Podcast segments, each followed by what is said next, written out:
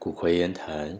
拥有恶魔灵魂的男孩，这次的任务是一个小男孩。自从他们搬进这个家以后，家里时常会发生异样，就是大家在电视里看到的那些东西飘起来啊、撞门声啊、灯开开关关那些有的没的，就是求关注嘛，很无聊的。但人们总是对未知恐惧，所以也因此制造更多恐惧的能量在环境中。首先就是被附身的孩子了。这个案子是一个神。父 pass 给我的，他大概有点不好意思吧，根本就是全部都交给我了，他连楼梯都不敢上去。但是他在一楼的时候，还是想要做一点付出，于是他开始净化一楼，差不多就是用净化的水啊、盐巴，好像还有油，在跟孩子的父母一起念天主经跟主祷文做祈祷。我自己一个人上楼，看见男孩后，感到一股违和感。通常有这股违和感，就是要。告知事实并不是事实，这是一种振动频率，就像是你知道鱼刺会刺刺，却吃起来毛毛的；又或者说，像你知道巧克力的味道是这个样子，却闻到卤味的味道。我引导小孩转化成那个恶魔，询问他们恶魔契约的内容，从小孩的口中，但实际上他现在已经是恶魔的意识了。大致上明白是小孩想要被关注，所以跟恶魔进行交易。恶魔很擅长说谎，给。他大量的关注度，的确，我们现在一群人在这里就是给他关注了啊。而代价是恶魔会获得小孩的身体，一起成为他其中一个灵魂，体验人生。但恶魔觉得很无聊。从这里我开始探索违和感。恶魔想当人类，通常就是当恶魔太无聊了。那当了人类却又觉得无聊，嗯，无聊。无聊的定义通常就是没有突破，滞留在原地，没有成就，或者反复做同样的事。我。问小孩你在后院埋了什么？我是下意识怎么问的，就是一个讯息感知到要这样问他。小孩的反应有点惊奇，似乎一直在等人问他，又有点不敢开口。后来他说要带我去看，可是父母在楼下不太方便。我问他说：“可是你不是也想让父母看吗？”他说他想，但是父母看见会生气。我告诉他。其实我只想知道你买了什么，但我没有想要深究这件事，你只要说出来就好。后来知道他爸妈给他养了一只鸟。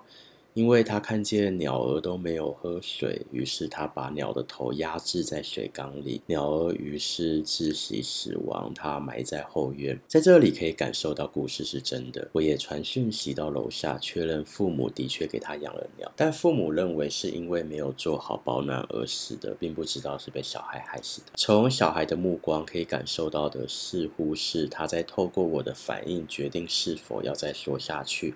于是我又问：“你还埋了？”什么？他有点高兴，又有点担忧的说：“有点高兴，其实就是因为他很想被关注嘛。”他说他抓了很多昆虫，放在洞里面埋起来。我以平静缓和的态度聆听他，继续问他：“你还埋了什么？”要他全部说出来。他说：“今天早上父母带我们来的过程里，他还埋了小狗。”我问他：“小狗怎么了？”他说：“他在外面看到一只小狗狗，觉得很可爱，他喂小狗吃东西，就想跟它玩，把它埋在土里。”以后就用土把它盖住，把它藏起来。我立刻请神父去救那只小狗。那因为土壤松软的关系，那只小狗的头有成功探出来发出声音，所以很快就找到了。最后厘清。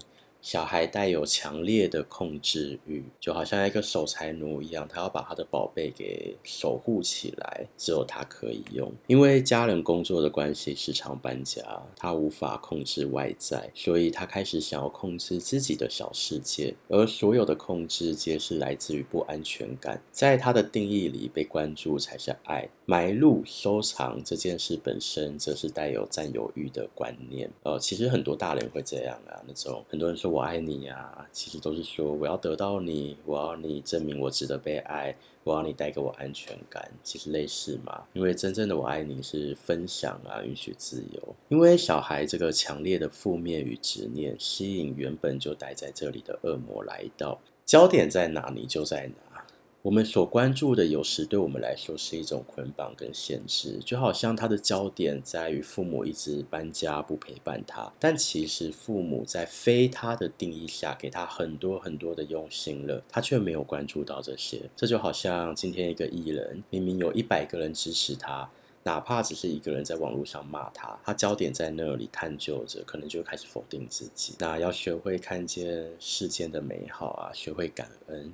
学会感恩很重要，这点就可以破解了。再来的流程很简单，要销毁他们的恶魔契约，首先要让小孩愿意断舍离，那就是开始带他认识邻居小朋友，教他画画，他非常喜欢画画。父母也开始每个礼拜轮流抽空单独陪伴小孩。那么恶魔的话就是让他转世成为真正的人类，恭喜他。恶魔的愿望是想要体验人类的纠葛、痛苦还有向光，因为他的工作一直都是在。在折磨人，对人也有一定的了解，但他从来没有作为人类去体验过，觉得很无聊。他觉得自己一定可以突破，并且他对黑暗厌倦了，想要体验把黑暗转化成光明的滋味。那这件事情就搞定了。后续听神父分享，他也会陆续去探望一些 case，包含这个小孩。那他们日子都过得还不错。他也慢慢引导小孩对于生命的尊重。这个故事的议题分享是。